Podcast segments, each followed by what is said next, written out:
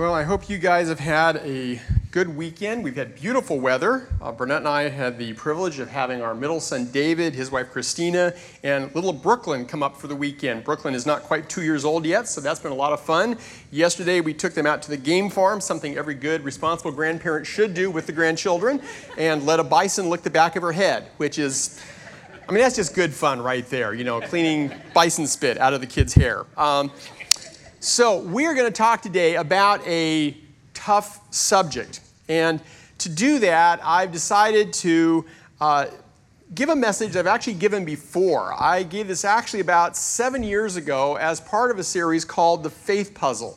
Uh, how many of you happened to be there at the Faith Puzzle series? Okay, quite a few of you, so my apologies for the rerun, but uh, uh, we're going to do that. And, and where I want to start this morning is uh, by telling you a joke. And, and before I tell this joke, I just want you to know that I find stereotypes deeply offensive. And with that said, a blonde meets a lawyer on an airplane. so the lawyer spots what he thinks is an easy mark as he settles into his seat, and uh, he asks, as they're preparing to take off, if the lady would like to play a little game with him. And, and she says, Well, what's the game? He says, Well, here's the deal. If I ask you a question, um, and you can answer it, you give me $5. But if you ask a question and I can't answer it, I'll give you $5. And the lady figures that this thing is probably rigged, and she says, No, I really don't want to play. And so she proceeds to kind of settle in to take a nap. And, and the lawyer, not to be uh, put off, uh, decides to up the ante. He says, Hey, wait a minute, wait a minute. How about we do this? If you ask a question that I can't answer, I will give you $50. And if you ask, if I ask you a question that you can't answer, um, did I get that right? Yeah, I'll still give you $5. You ask me something that I can't answer, I give you 50 bucks. I ask you something that you can't answer, you give me $5, all right? And, and the lady goes, okay, all right, let's, I'm, I'm willing to play. And so the lawyer, being a gentleman, offers to let her go first. And she says, okay, what is red and green, has 12 legs, and whistles? And then she turns away and proceeds to take her nap. Lawyer's really stumped. I mean, he thinks hard for quite a while, runs through all the animals he can think of. He, he cannot come up with the answer. And finally, hating to admit defeat, but out of options, he wakes her up and he says, Okay, lady, here's your 50 bucks. I don't know. She goes, Thank you. And he says, Well, okay, what is it? She says, I don't know either. Here's your five.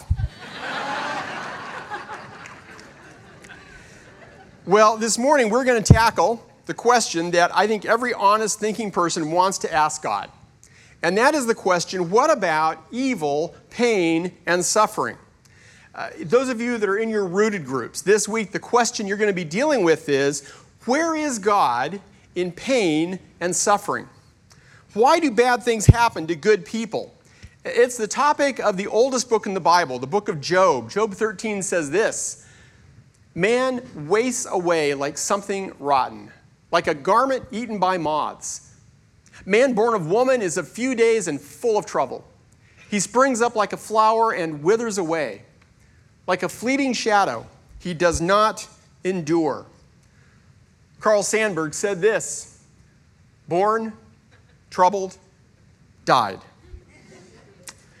It's the number one objection to faith that is raised by, I think, every unbeliever. The British actor Stephen Fry, he played Mycroft Holmes in the movie Sherlock Holmes Game of Thrones. He was once asked by an interviewer what he would say if he ever met God. Here's his answer I'll say bone cancer in children. What's that all about? How dare you? How dare you create a world where there is such misery that's not our fault? It's utterly, utterly evil. Why should I respect a capricious, mean minded, stupid God who creates a world which is so full of injustice and pain? Right off the top, I want to offer my $5 because I don't have all of the answers. Let me explain the metaphor that stood behind that series I did called The Faith Puzzle. You ever done a large jigsaw puzzle? You know, you dump all the pieces out, and, and your first question is Is there really something there? I mean, it, it just looks like a jumbled pile of nothing. But you know what you do? What's the first thing you do when you get a jigsaw puzzle out if you're going to try and put it together? You look for the what? The corners and then the edges. Because if you can find four corners and if you can work the edges out, then you know that there actually is some kind of a picture here. And, and the more you work on it, the more pieces you start to fit into the puzzle. But until the very end, you've always got a certain pile of pieces that you don't yet know where they go. To me, that's a pretty good metaphor for how faith works. When, when we come to faith in Jesus, we begin to put the picture together and we see some of the big corners. And, and the longer that we walk with Jesus and the more we grow in our faith, the more pieces fall into place. But I think for every one of us, until the day we actually stand before Jesus and can ask those questions that have long burned in our souls, this side of heaven, there's always going to be a certain pile of pieces that we're not exactly sure where they fit. And when it comes to pain, suffering, and evil, those are probably some of the pieces that are in all of our piles. I'm going to suggest some answers that I think may help fit some of those pieces together. I hope that's going to be helpful for some of you. Some of you may find it frustrating because the very nature of the topic means that there's some conjecture. But I think it's important we tackle it. And, and quite honestly, there are going to be some pieces left over that I don't know exactly where they go. It doesn't change the fact that I think I'm working on the right picture. I just don't know where everything goes yet. So let me tell you a bit of my story before we get into all the technical talk here. Some of you know my story that I was once a young associate pastor who left the ministry due to a crisis of faith and for a period of time became an agnostic. People in ministry often deal with tragic situations. Um, I spent 10 years as a sheriff's chaplain. I have been the one to knock on the door in the wee hours of the morning to tell a parent that their child is not going to be coming home. I've been among the first to sit with grieving spouses who have just discovered their partner's fatal collapse. As a young pastor, I struggled to make sense of that kind of loss. I remember the first time I encountered something like that. It was a young couple in our church, two little kids. They both were attorneys. They, they were doing well financially. They were doing well in their careers. They were active. He had been out that evening playing in a softball league, came home from his softball game, put the boys to bed, went to bed himself. Two o'clock in the morning, he sits up, lets out a gasp, and falls out of bed dead and we get the call to go. I show up, myself, the senior pastor, we're sitting in the living room with his grieving, shocked wife, knowing that in a short while, those two little boys in their pajamas are going to toddle out in the living room, and we're going to have to explain to them why the daddy that tucked them in bed is no longer there. I've counseled spouses who have been betrayed. I've done funerals for people who have given up on life and left their loved ones to pick up the pieces. I've cried with men and women who have been violated by those they trusted, sat by the bedside of friends who were dying with wasting diseases. And perhaps worst of all has been the stories of those who, as children, were victims of sadistic and even ritualized abuse. One situation in particular came to haunt me. There were no easy answers, there was no resolution. I couldn't even prove if the story was true. But if it was true, a person had long ago been violated in the most horrific ways. And I was awake one night, actually had the flu.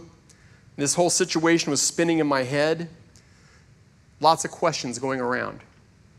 What should I do? Did it really happen? Why did it happen? How could it happen? And suddenly, this question well, what if none of it's true? I mean, none of it. God, Jesus, good, evil. What if none of it is true? And that eventually led to my inner world crumbling as I struggled to figure out the answers to some of those big questions. One thing I couldn't handle during that whole period was any kind of bad news. I am not a fan of movies with sad endings. That's not why I sit down to watch a movie, to watch a sad ending. How many of you uh, have ever watched the old Disney movie Old Yeller? Any Old Yeller? That is the worst movie ever made in the history of mankind. Okay, if you haven't seen Old Yeller, I'll give you the spoiler. Little boy, dog he loves, faithful animal. Animal saves him from rabid animal. In the process, faithful dog gets rabies, goes nuts itself, and young boy has to shoot his dog. That's a horrible movie. He shoots Old Yeller. I, for years, have refused to ever watch that movie again. Don't even invite me over for an Old Yeller festival. Also, do not invite me for Where the Red Fern Grows or any other movie where the dog dies in the end. I don't do those. But when I went through this personal meltdown, I couldn't take any kind of bad news. I, I couldn't read a newspaper. My stomach would get in a knot if I asked someone how they were doing and they paused for even just a moment. And if you live in this world, you know that there is no shortage of bad news. Reasoning about suffering, trying to make sense of it, is this two edged dilemma. On one hand, we want to figure out the answers.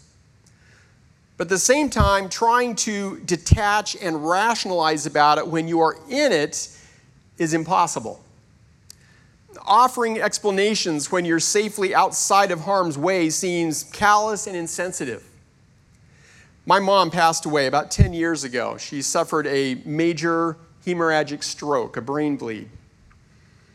And I remember being in the ER that evening. I had found her, called the ambulance. They took her in. She was still alive at that point, but unconscious. And as I'm sitting in that ER, there was a nurse that came in, and he was, I think, trying to be helpful. He was trying to help me understand the signs he saw that indicated that my mom was not going to survive this event. And I remember he told me something about a symptom that he saw involving her big toe. Maybe it was information that I needed to know but it wasn't what my heart needed. Pain, suffering, and evil are very personal. And some of you sit here this morning, I am aware, with aching hearts and raw wounds. And for me to talk about this and try to talk about some of the reasons behind pain and suffering feels about as detached and inappropriate as that nurse talking about my mom's big toe when all I knew was that the woman I deeply loved was being taken out of my life. So I want to start by saying, I'm sorry. If I knew your story, if I knew what you were going through right now, I would not bother you with this sermon. I would just share your tears. I actually believe that God Himself hurts with you. I'll talk more about that later. With that said, the fact remains that we are going to try to dissect this problem as best we can. And to do that, we have to step back a bit from the fog of pain enough to allow ourselves to do that thinking about what may lie underneath. Years ago, as a young father, I decided I wanted to take my kids fishing. And I'll tell you the mental image I had in my mind with this thought of taking my kids fishing. It's me and Opie walking down, you know, to, to the fishing hole, to just a special time. Let me tell you what actually happened when we got to the fishing hole. I spent two hours undoing one snarled line after another. People crossed their fishing lines, they crossed their poles, they let out too much line, they reeled in too much line. I never did get to fish. All I did was unsnarl lines for two hours. Now, I think we talk about pain, evil, and suffering, it's kind of like that fishing reel snarl. When you first look at it, you go, that is such a mess, there's no answer. There is no way to solve this problem. but then again, if you start working on it, you realize there are different threads you can pick a lot of it apart. So we're going to try to do that a little bit this morning and pick some of the mess apart. Let's start by talking about pain. None of us likes pain. Some can tolerate it more than others, but nobody in the right mind likes it. My dad was born in 1897. He had me late in life. He was 65 when I was born. He used to tell me that when he was a young man, he worked at a store that was right across from a dentist office. And the dentist used to pay him two bits, 25 cents, to come over to his office, get behind the dental chair, wrap his forearm around the patient's forehead, and hold them down in the chair while he did extractions because there was no Novocaine. It's ironic that for 20 years I owned a company that sold medical equipment. Although I intentionally avoided selling dental equipment. That was a bridge too far. Uh, my personal tagline in all those years, I would sometimes say medical equipment. More fun to sell than to experience. and I know of which I speak. I, uh, I'm a multiple time kidney stone sufferer. When I was in my early 20s, I actually went through about a bout of pancreatitis, which is a lot of fun. And I remember when I was in with the pancreatitis, I was in just incredible pain in the hospital. And a nurse comes into the room she sits down at the foot of my bed. She looks at me. She smiles sweetly. She has a coil of hose in her hand, and she says, You're not going to like what I'm about to do. And she was right. It's a thing called an NG tube. And what they do is they push it up your nose, down your throat, into your stomach. Lots of fun. And, and I got to tell you, as she told me what she was going to do, she explained the procedure. She's going to push this up my nose and it's supposed to go down my throat, right? And I'm trying to wrap my mind around how is this going to work. There's an old commercial. Maybe some of you remember this. It's an old Dristan commercial and had this picture of your sinus passages. I couldn't get this picture out of my head as she's talking to me. I'm thinking, how do I know it's going to go around the corner, not into my brain someplace? And apparently it doesn't work that way. Is all pain bad? Dr. Paul Brand is, was a pioneering physician in the treatment of leprosy. And what he discovered was that leprosy itself isn't what deformed those who suffered with it.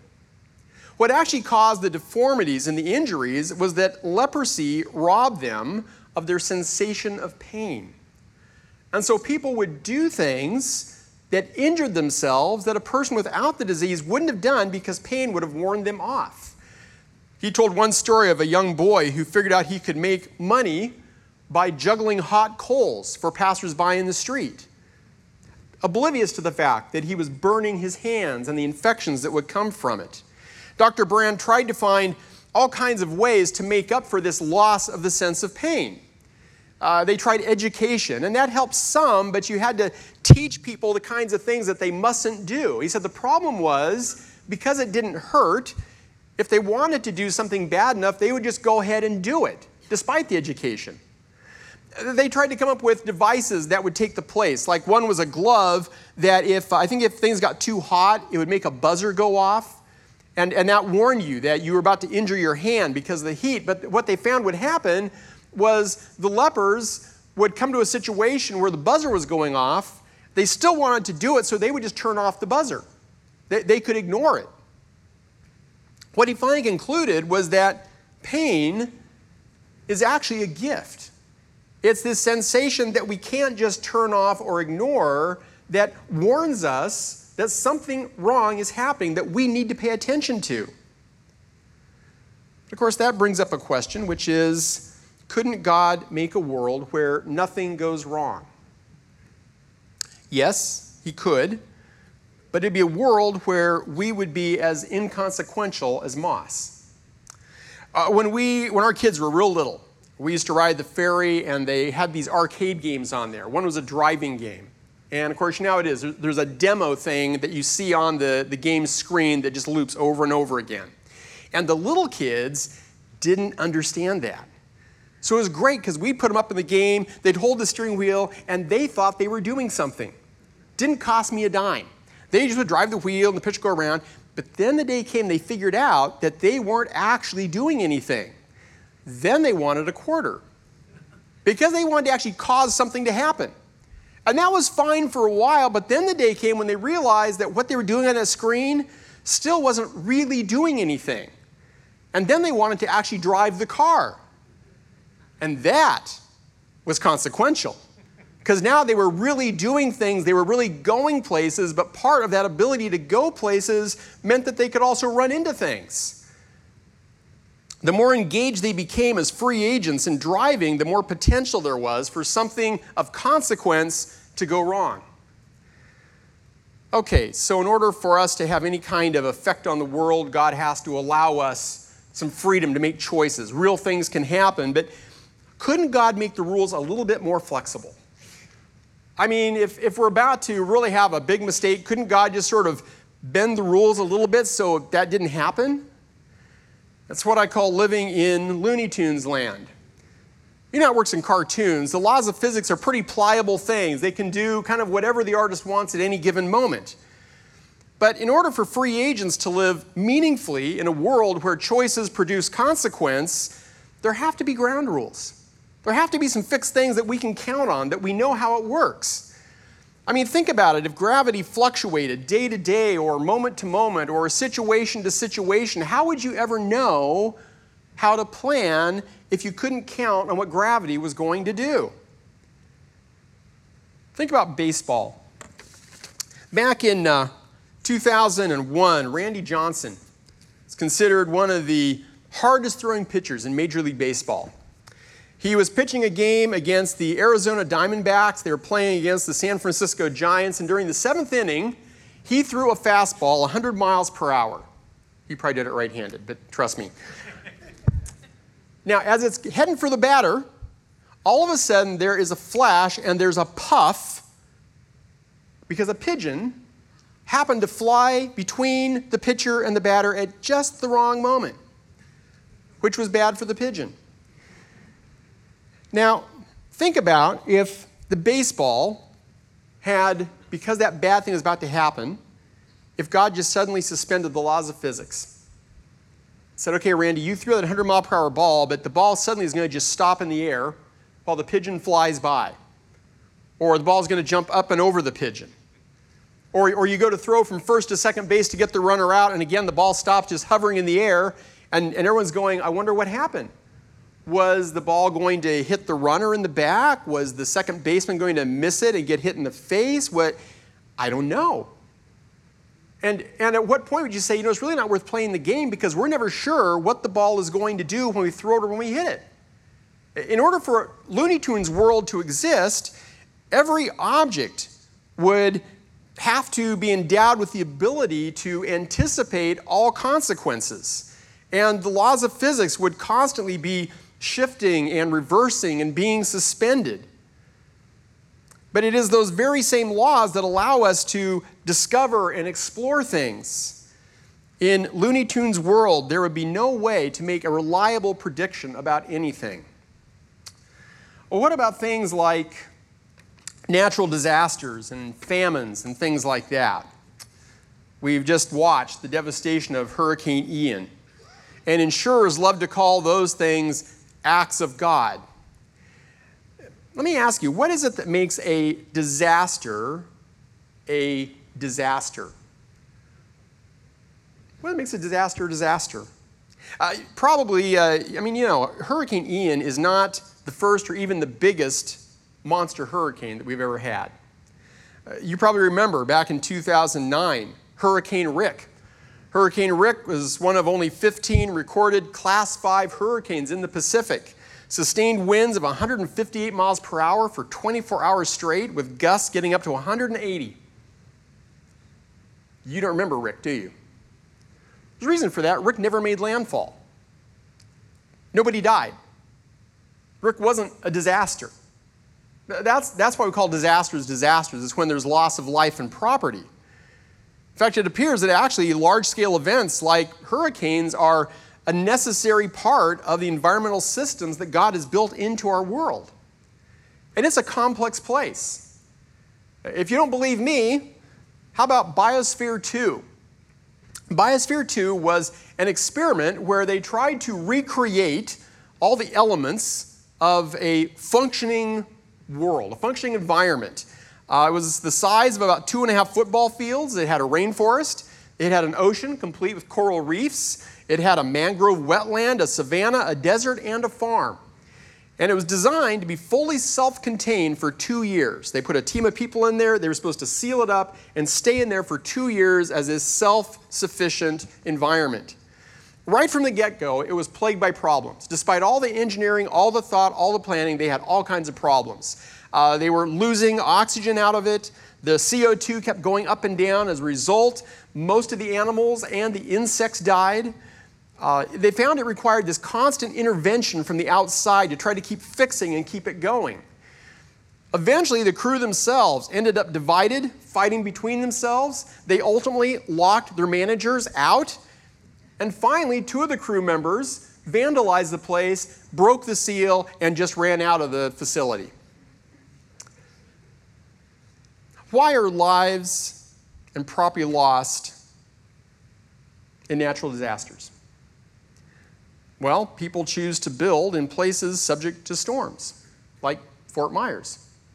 I heard a podcast last week, and they said that anyone who's governor of Florida knows that he or she is probably going to manage a hurricane because that's what happens in Florida. Hurricanes hit. Also, often in natural disasters, lives are lost, property is lost because of greed. I've listened to aid workers describe being in an area where a big storm had hit having food supplies come in that would feed everyone, and watching helplessly as the soldiers that were supposed to guard the food supply looted the food, stole it, and left people to starve. Which brings us to the question what about evil? Sometimes people maintain that evil doesn't exist. They chalk it up to little more than this amoral collision of personal preferences and competing priorities. That's all it is. What you call evil isn't really evil, it's just a different value system. Years ago, I had the chance, along with our oldest son, to go to Cambodia. And in Cambodia, we did a lot of fun things. We got to ride an elephant, we got to experience traffic in Phnom Penh, which is actually more terrifying than interesting. We got to try eating tarantulas. Mm-hmm. And we also got to visit S21, S21, Security Prison 21. One time it had been a junior high school, but then it became a prison during the reign of Pol Pot. Out of 17,000 prisoners that went through S21, there are only 12 known survivors.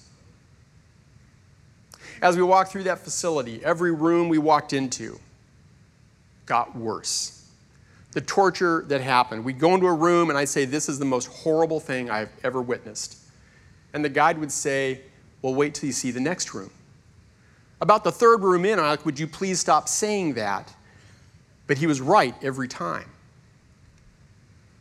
When evil wraps its icy fingers around your throat and stares you down with those blood red eyes, all that silly talk about relativism and just different value systems disappears. So, where does such evil come from? Is God Himself the creator of evil? Well, First John tells us that whoever does not love does not know God because God is love. So, then where does evil come from?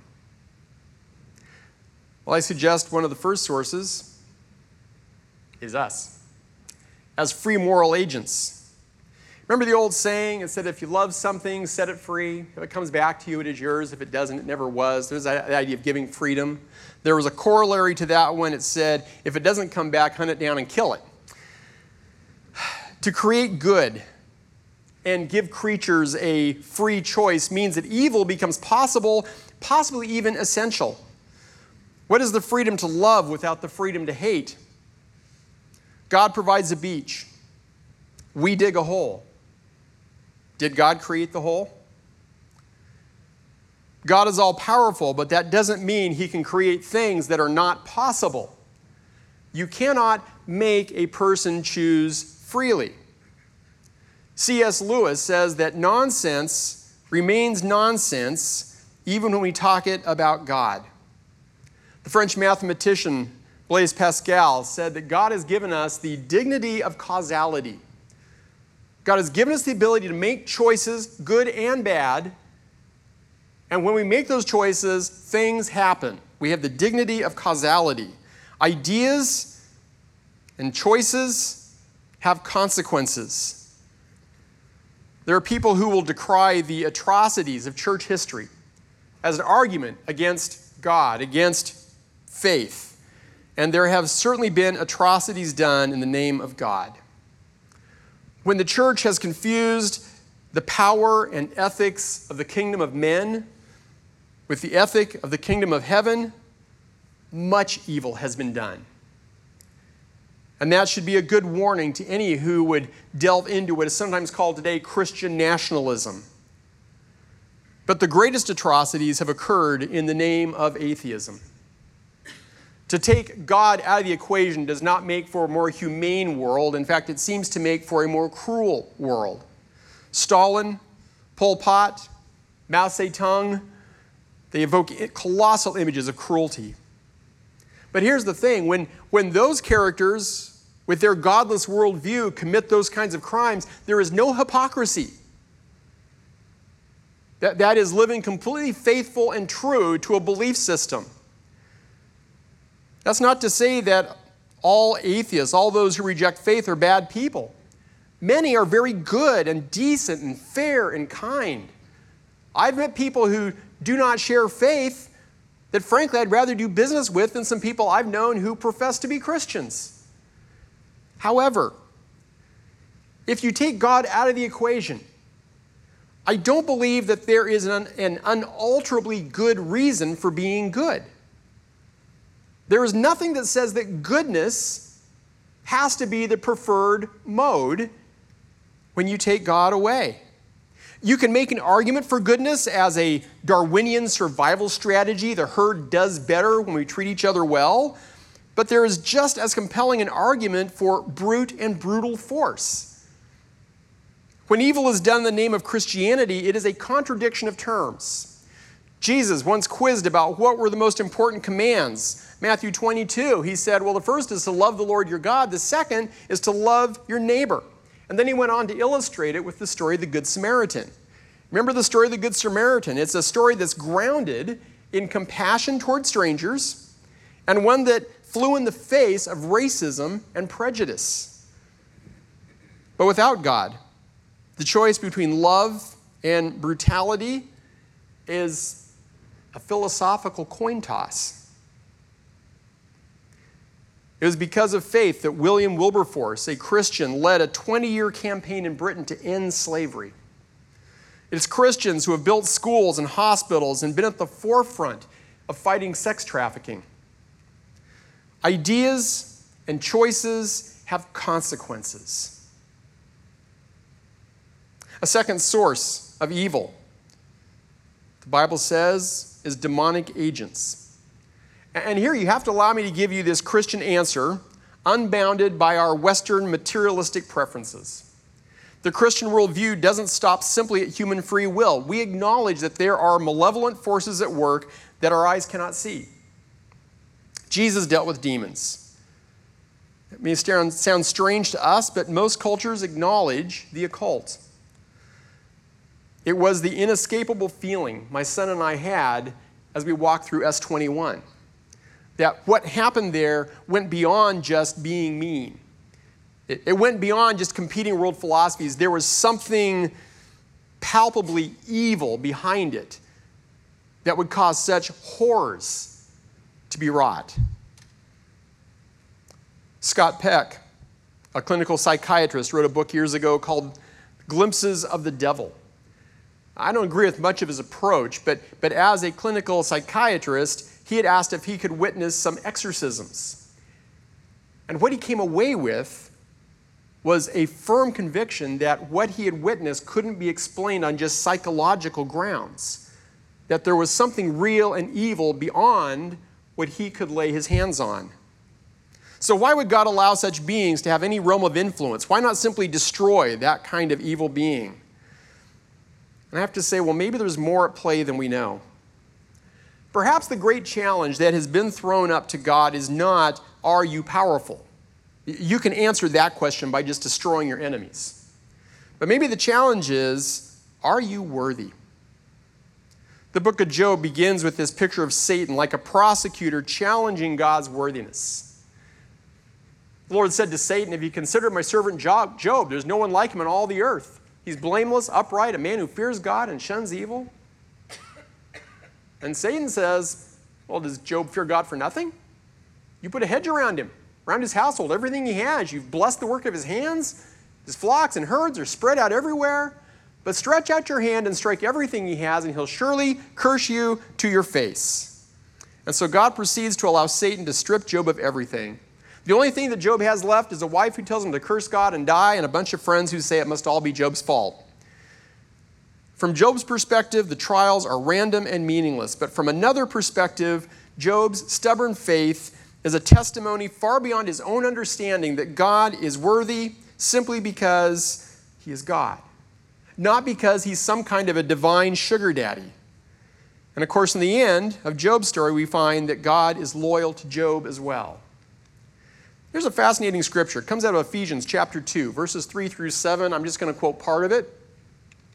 Paul says, We were by nature objects of wrath, but because of his, God's, great love for us, God, who is rich in mercy, made us alive with Christ even when we were dead in transgressions. It is by grace you have been saved. Now, catch this. In order that, in the coming ages, he might show the incomparable riches of his grace expressed in his kindness to us in Christ Jesus. Could it be that we are playing a role in something greater than just our own story. That's above my pay grade.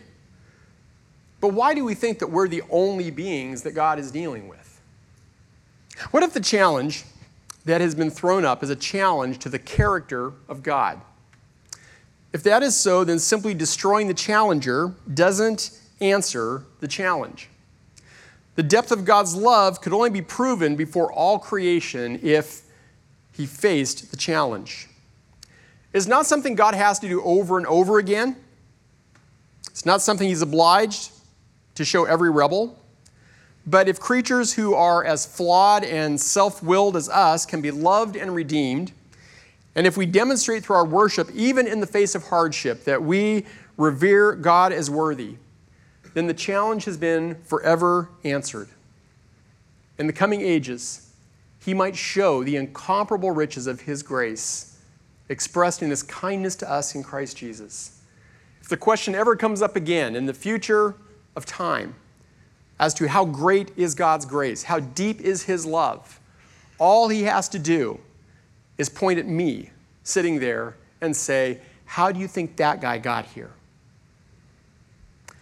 Pain, disaster, evil present hard questions to be sure, but what about goodness and joy? G.K. Chesterton said that when critics challenge believers with the question, What about evil? Christians should be just as quick to say, Well, what about good? Why do we experience goodness, love, joy? The joy of love.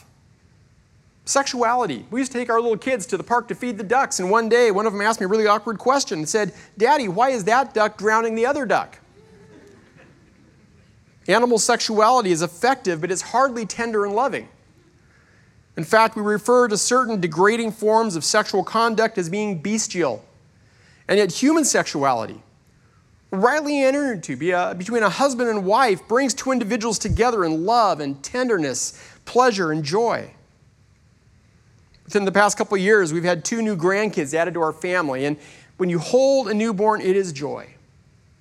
How hollow to reduce such wonder to simply an evolved sense of relief that your gene pool will be continued.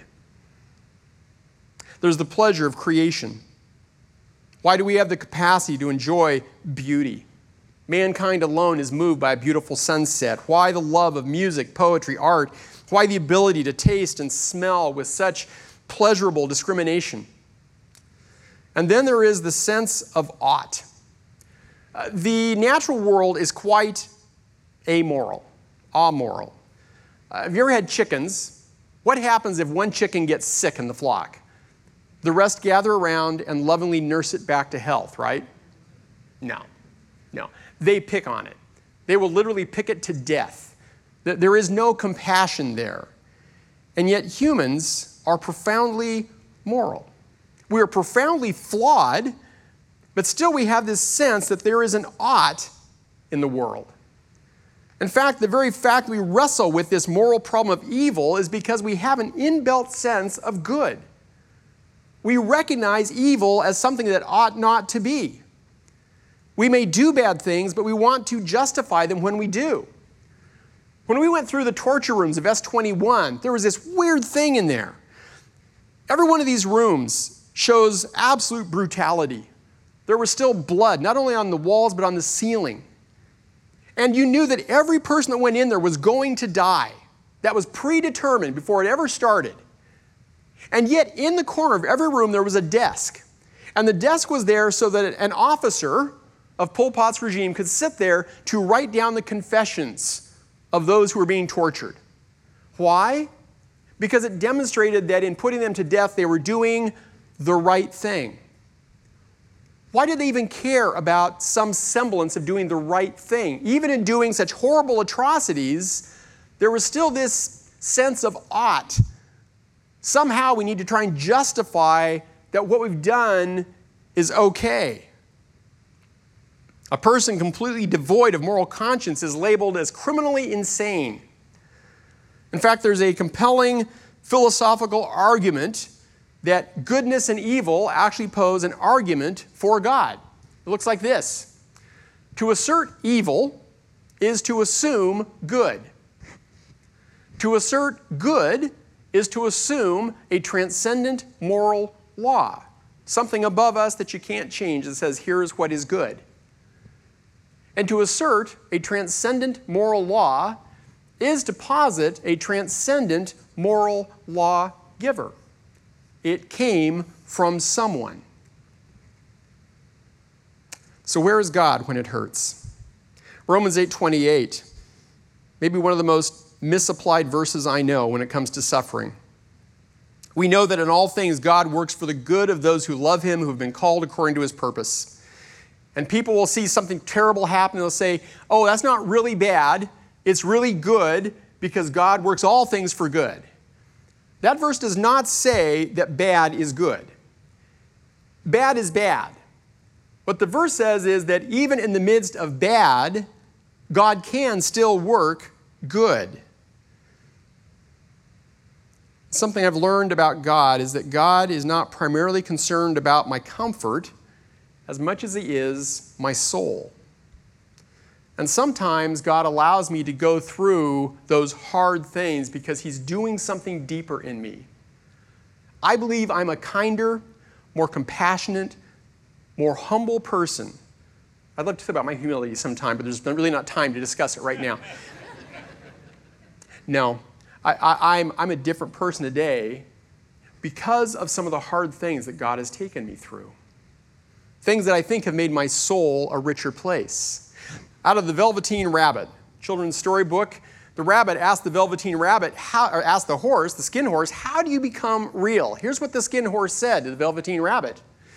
He said, it doesn't happen all at once, becoming real. You, you become. It takes a long time. That's why it doesn't often happen to people who break easily or have sharp edges or who have to be carefully kept. Generally, by the time you're real, most of your hair has been loved off and your eyes drop out and you get loose in the joints and very shabby. But those things don't matter at all because once you're real, you can't be ugly except to people who don't understand. God's perspective is an eternal one. 2 Corinthians, we do not lose heart. Though outwardly we're wasting away, yet inwardly we're being renewed day by day, for our light and momentary troubles are achieving for us an eternal glory that far outweighs them all. So we fix our eyes not on what is seen, but on what is unseen. For what is seen is temporary, but what is unseen is eternal. And God's resolve in shaping us, even through the difficult things, his resolve is unshakable. And sometimes that's hard. C.S. Lewis once said, What do people mean when they say, I'm not afraid of God? Have they never even been to a dentist? His ability to work in the midst of the chaos of free will agents and hostile forces to bring about ultimate good is unfathomable. God's final answer to Job was, Can you trust me? Even when you don't understand, even when you don't know what the big picture is, can you trust me? God is the final judge. The Christian understanding is that evil is a result primarily of man's choice, but it is not part of God's nature. 1 John 1 5, God is light, in him there is no darkness at all. And God has drawn a boundary on human wickedness. It's called death. Ultimately, he will judge with absolute justice. And when he does, no one's going to say, well, that was unfair. When all the facts are in and when we see how God finally decides, we'll say, that was completely in line with who you are, and it was fair. It was just. So, where is God in pain and suffering? I believe He's right beside us. God hurts with us. God took a risk creating a world where love is possible, but He is not a passive, detached Buddha. Christianity is no Pollyanna religion. It doesn't promise that if you come to Jesus, everything's going to be great. In fact, John said, uh, Jesus said this. He said, In this world you will have trouble, but take heart, I've overcome the world. Jesus, God incarnate, entwined himself with suffering humanity and ultimately hung on a cross. Philippians 2 tells us that Jesus humbled himself to become one of us and humbled himself all the way to death. And he asks us to entwine our lives with his and to compassionately love others. Mark 8, he called the crowd to him along with his disciples and said, If anyone would come after me, he must deny himself, take up his cross, and follow me. And it is throughout history that followers of Christ have heeded that call to sacrifice themselves for others and have stood in the face of sin, wickedness, pain, and suffering. When the plague of Cyprian struck in AD 250 and lasted for years, it was Christians who stayed and cared for the sick. Around 350 AD, in a time when there was no social welfare system, it was the Church of Antioch that supported 3,000 widows, the sick, and the poor. William Carey, Mother Teresa gave their lives to care for the outcasts of India, people that, according to that faith, were declared as having bad karma and simply deserved what they got. Or in Africa, I came across an article written by Matthew Parris, who professes to be an atheist. He wrote this back in, in 2008. The article was titled, As an Atheist, I Truly Believe Africa needs God. Look what he said. Now, a confirmed atheist, I become convinced of the enormous contribution that Christian evangelism makes in Africa, sharply distinct from the work of secular NGOs, government projects, and international aid efforts. These alone will not do. Education and training alone will not do. In Africa, Christianity changes people's hearts. It brings a spiritual transformation the rebirth is real, the change is good. Pain, suffering, evil. It's personal. You know, evil is the easiest to identify when we are the victim. It is the hardest to admit when we are the perpetrator. Over the years, I have counseled with a lot of couples, and I've always said that whenever I counsel with a couple, I've always met with the victim and never the perpetrator, even when I've talked to both parties. Blaise Pascal, the French mathematician, reflected on his own hungers. He referred to them as licking the earth. Carl Jung, the psychiatrist, said, It is becoming more obvious that it is not starvation, not microbes, not cancer, but man himself who is mankind's greatest danger. G.K. Chesterton once famously responded with a letter to the editor to a newspaper that had posed the question, What is wrong with the world? Chesterton responded with two words I am. A young woman once confessed to me a terrible thing she had done, and she said, Shouldn't God damn someone to hell for doing something like that? And there's the tension. On one side, a free moral agent who has chosen badly and has harmed others and yet a broken heart that desperately wants to be forgiven and to somehow be right with the one who is the final judge. On the other side is a God who is filled with love, but one who will not in the end wink at evil. So, how can those two be reconciled? Three crosses stood on a hill.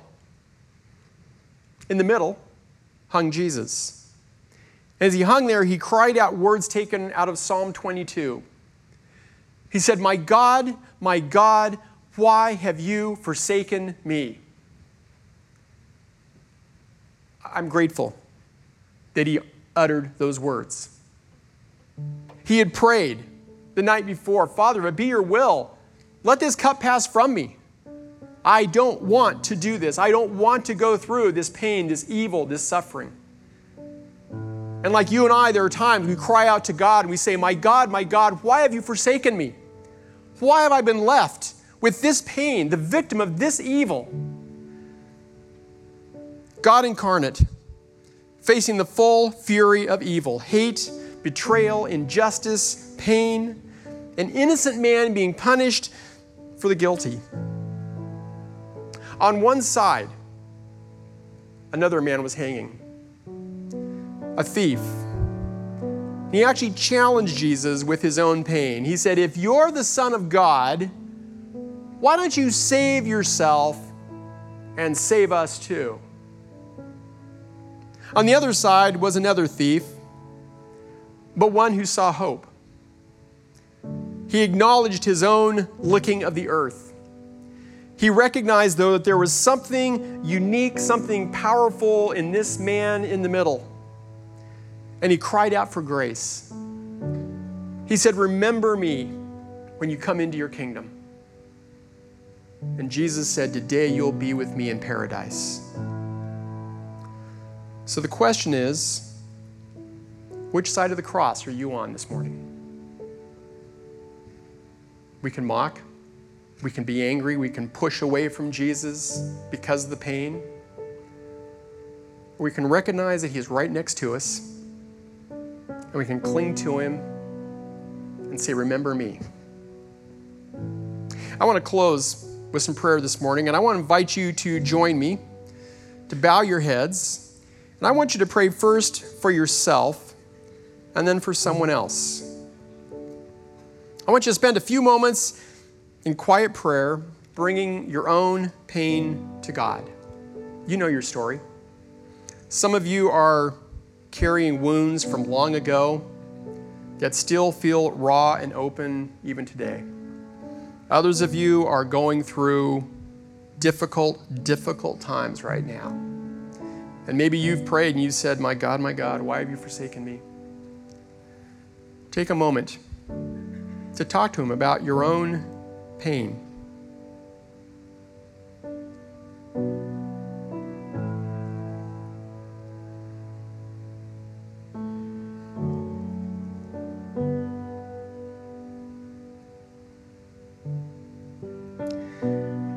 Ask you now to pray for someone else.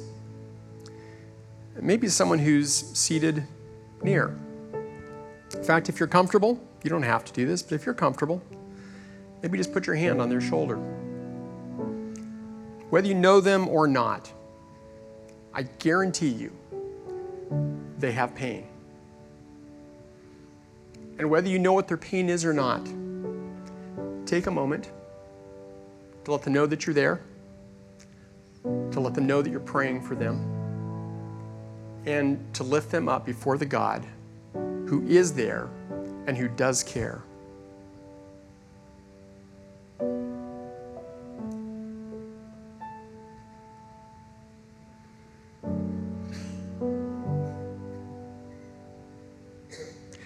Father God, you have heard a chorus of prayers across this auditorium. And you've seen all of our stories, all the stories of pain. Lord Jesus, we come to you with our pain knowing that you understand. You have stood where we stand. You have felt what we feel. And yet, you are the one who has the power, the grace, the ability to hold us and ultimately to give us the victory that only you have. And so I pray, Lord, for each one here this morning that is carrying that load of pain.